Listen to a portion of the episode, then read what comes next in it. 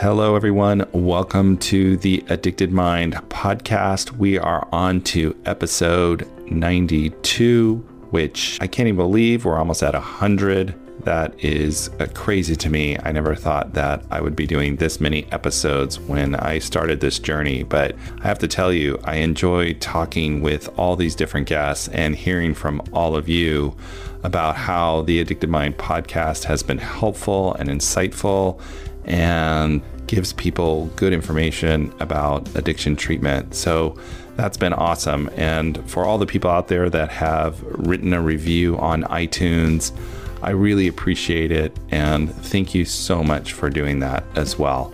All right, on to the next order of business. I want to hear your message of hope. Go to theaddictedmind.com, click on the tab on the side, and record a 90 second audio clip of your message of hope about recovery, changing your life. I want people to hear that change is possible. I want them to be able to hear it not just from my voice, but from your voice as well. I think this is super important. A lot of times when we are at our darkest moments, it's the voice of someone else who has been through it and gotten through it that carries us through. So if that's a fit for you, go to theaddictedmind.com, click on the tab on the side, and record your 90 second audio clip. You can do it anonymously. If you want to share your name, you can do that too. And hopefully, I can get that onto the Addicted Mind podcast. So it's not just my voice, but other voices out there. It's your voice as well. So if you have a message of hope to share, please do it. All right, let's talk about our guest today. Her name is Rebecca Williams, and she is going to talk about mindfulness. She's an award winning author, psychologist, and leader in the field of wellness and recovery from mental health and addiction. She's been doing this for over 20 years and focused on helping people build resilience and embracing well being. Now, I love mindfulness, it's a center part of my life and been crucial to my healing. So I was so happy to have Rebecca come on and talk about it and share her wisdom. So I think it's a great episode. I hope you guys enjoy it. And let's go ahead and start it. All right. Hello, everyone. Welcome to the Addicted Mind. And my guest today is Rebecca Williams. Rebecca, you want to introduce yourself? Yes, thank you so much for having me, Duane. My name is Rebecca Williams. I'm a licensed psychologist. I lived and worked in San Diego, California, beautiful San Diego, for 25 years, and just recently came out to Savannah, Georgia to be around wildlife and beauty and nature. It's gorgeous out here. My path to about going into addiction really was about my family struggles with addiction, especially my mother, who's now gone, but she struggled with addiction. And so I come from this, from a family history angle and wanted to learn more and more about it, studied it in college, master's degree also in counseling psychology, as well as a PhD at University of California Santa Barbara. So this is very personal to you. Yes, it's personal and professional. So it's a nice combination. Yeah. I think that's somehow uh, how it kind of works, right? Because this is personal to me as well, but also professional. Exactly. Yeah, for sure. All right. So let's talk about just go, we'll just jump right in and talk about one of the things that you do and one of your specialties is mindfulness. This is a topic that I love. Mindfulness has been fundamental in my healing. So I'd love to hear everything you have to say about it and how you discovered it and how you found it and how it's helped you and how you use it to help others. Right. Great question. I agree. Mindfulness is paramount to my healing and my ability to be a psychologist. Essentially, I came through mindfulness uh, personally through yoga. And that was before yoga was cool, uh, which is in the 80s. uh, now it's real cool. But back then, it was just kind of a one off and not everyone knew about it or did it. And I just learned about it and actually started teaching yoga in the 80s. And then from there, moved into mindfulness and meditation. First started like a lot of people, didn't know what the heck I was doing. I bought a, a meditation cushion and I thought I had it all taken care of, but I didn't. So, yeah, you know, my just like a lot of people, you go into meditation not knowing what's going on if you're doing it right. And I came in with a sitting on my yoga meditation cushion with you know my coffee my newspaper my cereal i was all just anxious and not figuring it out quite yet until I slowly, one by one, got rid of the coffee and then the cereal and then the newspaper. And I finally figured out after years just to bring myself to the meditation cushion and not get so cluttered with a bunch of other stuff. So I've been working on that for about 20 years or so. So it was something you found to quiet your anxious mind, which is something that I can totally relate to. Mm-hmm. Yeah. I mean, especially anxious mind and then going into the profession of mental health where you're dealing with a lot of other people with anxiety and depression and addiction and grief and loss and rage. So you, it takes a special person to stay in the profession and to really be well in the profession of mental health. And that's been my journey to stay well as I move through this profession. So, you know, I was thinking as as you were talking and I was thinking about interviewing today, I was thinking about my own journey with mindfulness and I remember I was in a crisis in my life and had a ton of anxiety, like overwhelming anxiety. And I was beginning this profession, and someone had given me, I think, a book by Jon Kabat-Zinn called Full Catastrophe Living and I started reading that and I started doing mindfulness because I just wanted out of the anxiety. Mm-hmm. Exactly.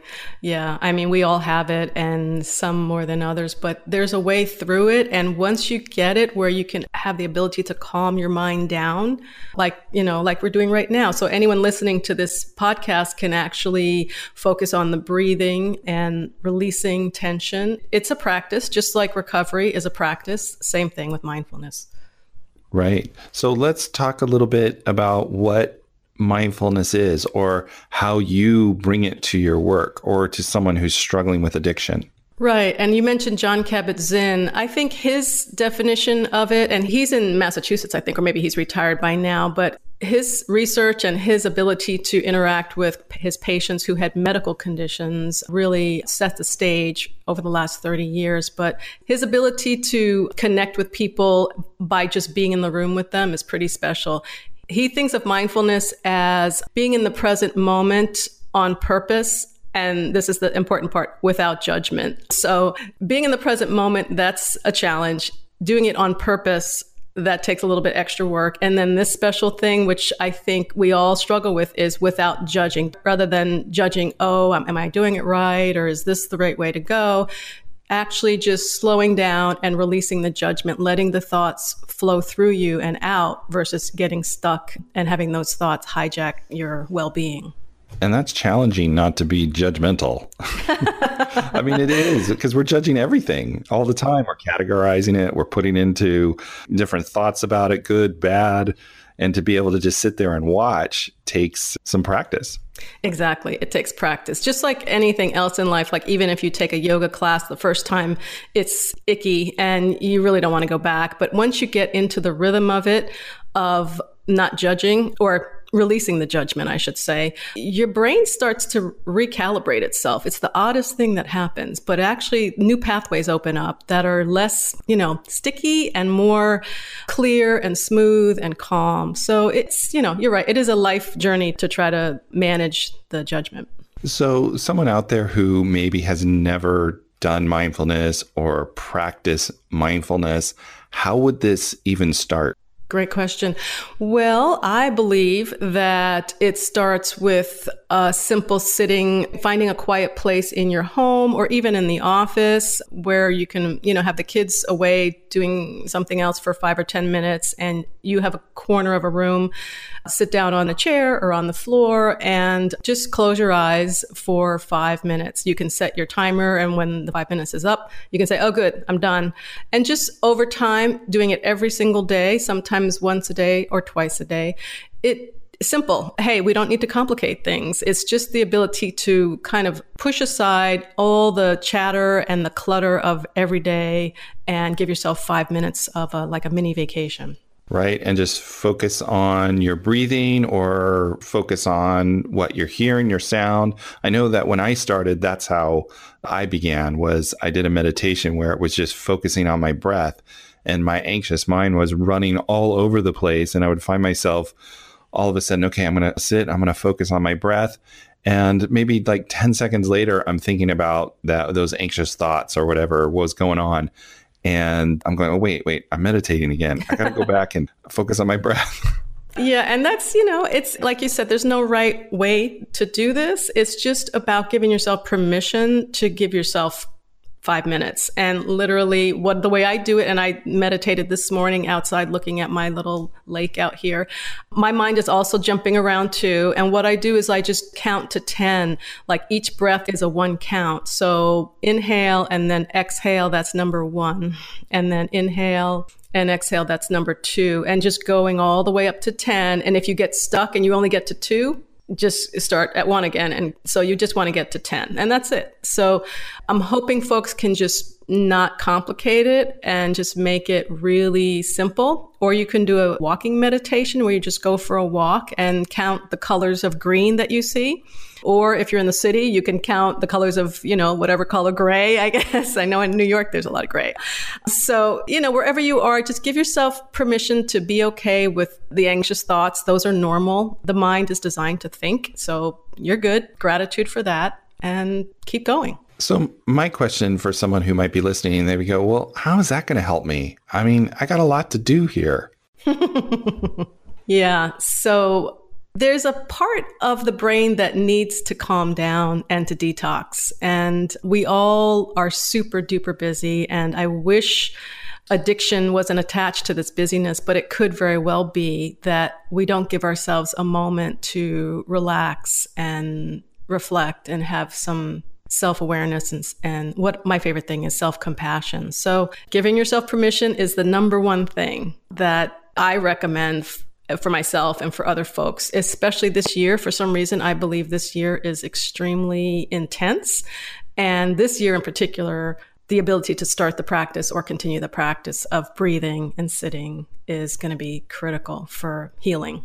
Uh, definitely. I mean, there's a lot of stuff to be anxious about, I guess. But if we have too much anxiety, we don't function very well. So we need just the right amount to help us to take action, but not overwhelm us either. Mm-hmm, absolutely. So, in your bio, you also talked about mindfulness, but also building resilience mm-hmm. in a person, especially maybe a person who is struggling with addiction. Mm-hmm. And, you know, there's usually a lot of emotions and overwhelming emotions that go along with the addictive process. Mm-hmm. Can you talk about that a little bit? Sure. Resilience is a wonderful thing. Resilience and self compassion, I think, are the secret ingredients to recovery that I've noticed. So, in addiction, my experience working with clients is that their nerve endings are pretty raw. And so it's like, think of just nerve endings just buzzing all the time without any ability to smooth and soothe them over so that there's not a buzzing going on inside the body as well as the mind. So the way I think about resilience is that you actually, with meditation, you can cool down those nerve endings well enough so that you can function and be healthier. So that's the way I think about it. Mindfulness is one way to do it, and resilience also comes in other ways. In other words, wellness like exercising and sleep and nutrition. Obviously, we've heard about that a lot, but to actually slow down enough to practice, like having a smoothie in the morning and having um, a firm affirmation that gives you a sense of, like, you know, I will be well today in my recovery. It's simple. I know my book has 365 affirmations in it, so Gift of Recovery recovery. So I'm really big on, and my co-author Julie and I are really big on making sure folks have affirmations to help with their resiliency throughout the day. And I think with more resiliency, I mean, when I think about resilience, it's when things get tough, and they will because life shows up whether we like it or not, mm-hmm. that we can be more conscious with our choices and we can make decisions in a way that bring about more health and wellness and you know, happiness and joy because of those conscious decisions. We can survive those difficult moments. Exactly. Survive and thrive. And that's a big deal in recovery. I mean, folks can white knuckle and survive, but it's the thriving part that is the next level. And that's where you have to kind of drop down.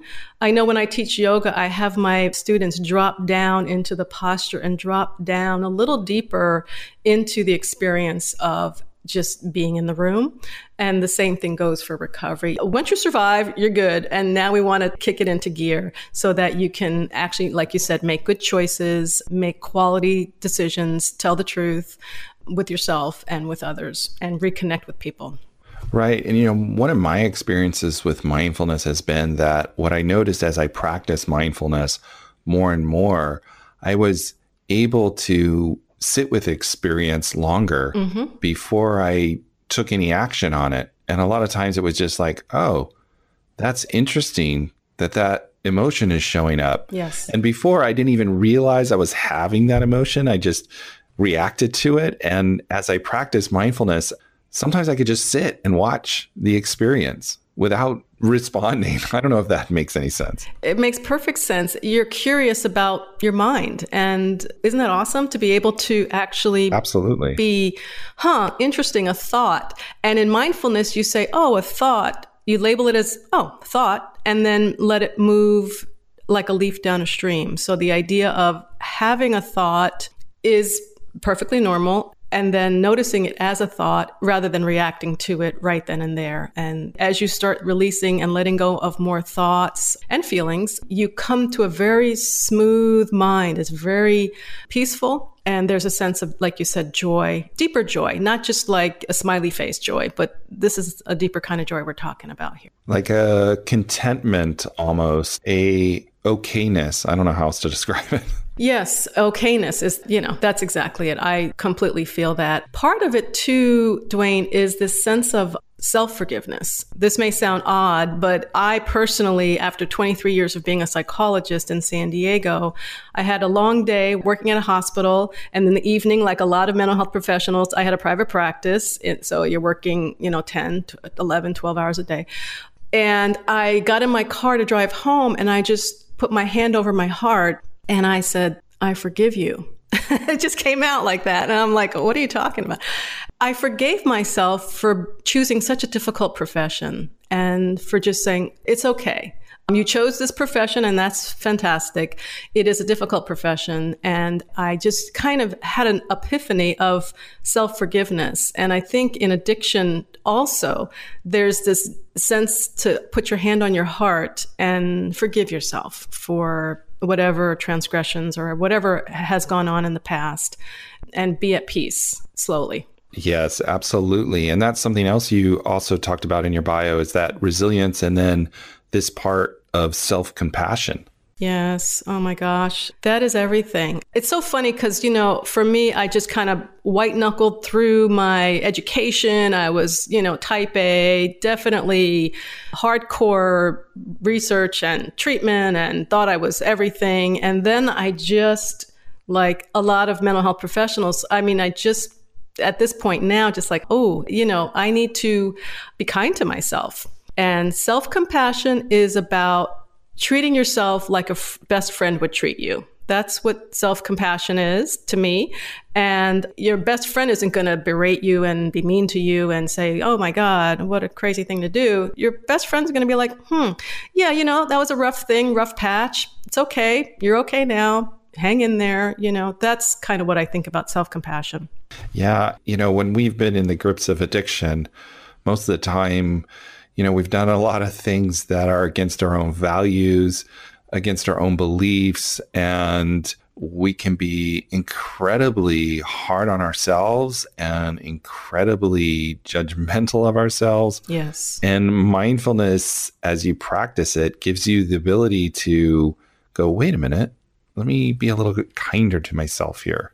Yeah, even speaking to you right now, I feel like this is a kindness moment. I've, even you're hearing your voice personally. I just had a breath and I was like, wow, okay. it's really happening right now. And that can happen for folks in recovery all the time. You can have just moments, just like a minute, a glimpse, a half a minute of someone being kind to you or you being kind to yourself. And just those add up. Those moments add up. And then you become a gentler person, I think. I think that's absolutely so true. Mm, yeah, it's everything. Right. And I think going back to the other part, back to the beginning, that this doesn't happen necessarily on the first time you practice mindfulness. It's something that you cultivate over time. Exactly. I mean, just like taking yoga or any other skill, it took me four years of taking yoga to come up with this epiphany. When I become more flexible, I become more flexible. I know that doesn't sound like much after four years of taking yoga, but for me, it was like, oh my God, when my body's more flexible, my mind is more flexible. But that took a long time.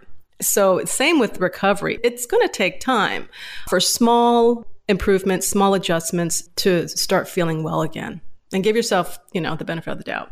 Yeah, I remember reading a study somewhere, and I don't know where I read this, but basically they took people who had struggled with, I think it was sex addiction, and they put them through a mindfulness course. They just needed to do, I think it was like 14 minutes a day of mindfulness practice for like six weeks and they had put them in a brain scanner prior to the study and then after the study.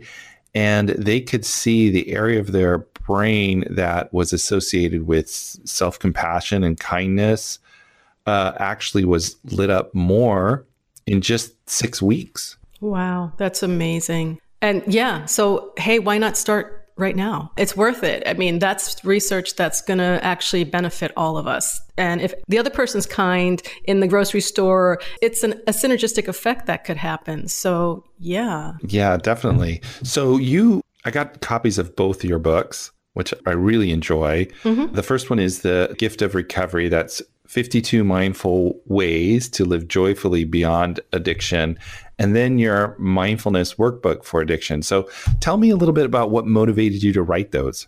Yeah, I wrote these book with Julie Kraft, my co-author. The earlier book, Mindfulness Workbook for Addiction, Julie Kraft was my intern, my marriage family therapy intern at the hospital where we worked. I was supervising her and we were talking about clients back and forth as we normally do to make sure everyone's going along great. And I just felt a spark in her and I really wanted to work with her more. And so we started talking about addiction and actually we started talking about loss and addiction how that there wasn't a lot of information on clients who were experiencing loss a lot of veterans that we worked with were experiencing loss and trauma and we started connecting the dots and that's why this mindfulness workbook for addiction came about i've been working with julie for 10, 11 years now. We had our second book, Gift of Recovery. And that's really like a companion book. That's a day to day, pick it up, put in your hand, open to any page that resonates with you, and read a one page chapter and look at some affirmations to kind of stay on the road to recovery and be joyful on that road to recovery. So we were banding about whether we should put the word joyfully in the title because most people in recovery, that's the last thing they think about. They really are still struggling with a lot of negative emotions. So, but we really thought that there's a way to be well and joyful in your your first year of recovery. Oh, I think that's so important. I'm glad you put that in the title, joyful, because a lot of times when people are in the grips of addiction and they come in for treatment and they're looking for help, they can be in a really dark space. And yeah, joy is the last thing that they even think might be possible. Right, absolutely. And yes, thank you for saying that it's a good thing to put in the book. And I love the fact that folks are picking it up. Mindfulness Workbook for Addiction is being used in prisons, which I'm really proud of, and in recovery centers and teen centers. And it's easy enough t- for folks to go through in a group setting and use the chapters and the exercises and the handouts to do a whole group, you know. So that's kind of fun. Yeah, to be able to get the support and that it's not, it's accessible You know, people mm-hmm. can pick this up and do it. And it doesn't take being mindfulness, it practicing mindfulness doesn't take anything but a willingness. Exactly. Yeah. And, you know, like we said earlier, it's okay to fall, you know, away from it, come back to it, the mindfulness. It's okay to have a bad day when you're doing meditation be agitated and irritable. Those are all normal, okay things. And that doesn't mean things aren't working. Sometimes things are kind of detoxing emotionally as you get into mindfulness. A lot of people are cry or are agitated, and you know, it does release a lot of affect emotions. Definitely. You can be present with that and non judgmental about it. Exactly. And let that process through your body. Mm, yeah. You named your center mindful. Yeah. Novus Mindful Life. Yeah. Yeah, because, you know, mindfulness was a big part of my life. And that's how I wanted to live was more mindfully. mm-hmm. Absolutely. Yeah. Definitely. So if anybody's listening to this podcast and maybe they're thinking about this, or maybe they're struggling with addiction or loss or grief, or they're in a difficult space, what would you want to tell them? Be kind to yourself. That's what I want to tell folks. Don't complicate things. The out there, like you said, is very busy and complicated, and inside can be very calm and peaceful. So have compassion for your journey and remember to return to wellness along the way. Awesome. That's great. So thank you for sharing that. Thank you, Rebecca, for coming on and sharing your wisdom. How can people find you if they want more information? Where can they go? How can they get in contact with you? Sure. You can find me at mindfulnessworkbook.com. There's some information on that site, as well as any providers or mental health people who are listening and need to get continuing education units. There's a whole section on how to read the workbook or the gift of recovery and get continuing education units if you need those for your licensure. So that's another bonus there. Awesome. That's great. And once again, I'll put all those in the show notes as well. So people can just go to theaddictedmind.com and find that information. Rebecca, thank you so much for coming on to the Addicted Mind podcast. Thank you so much, Duane. It was so nice speaking with you today. All right, everyone. Thank you for listening. Once again, all the show notes will be at theaddictedmind.com forward slash 92. And I want to thank all the people out there who have written a review for the Addicted Mind podcast on iTunes. I really appreciate it. And if you're enjoying the podcast and you think it's helpful, please write a review or even share the podcast with a friend. I really appreciate that. And think about joining our Facebook group. Go to Facebook and type in the Addicted Mind podcast and click join, and you can continue the conversation online there as well. All right, everybody. I hope that you have a wonderful rest of your day, and I'll talk to you on the next episode. Take care.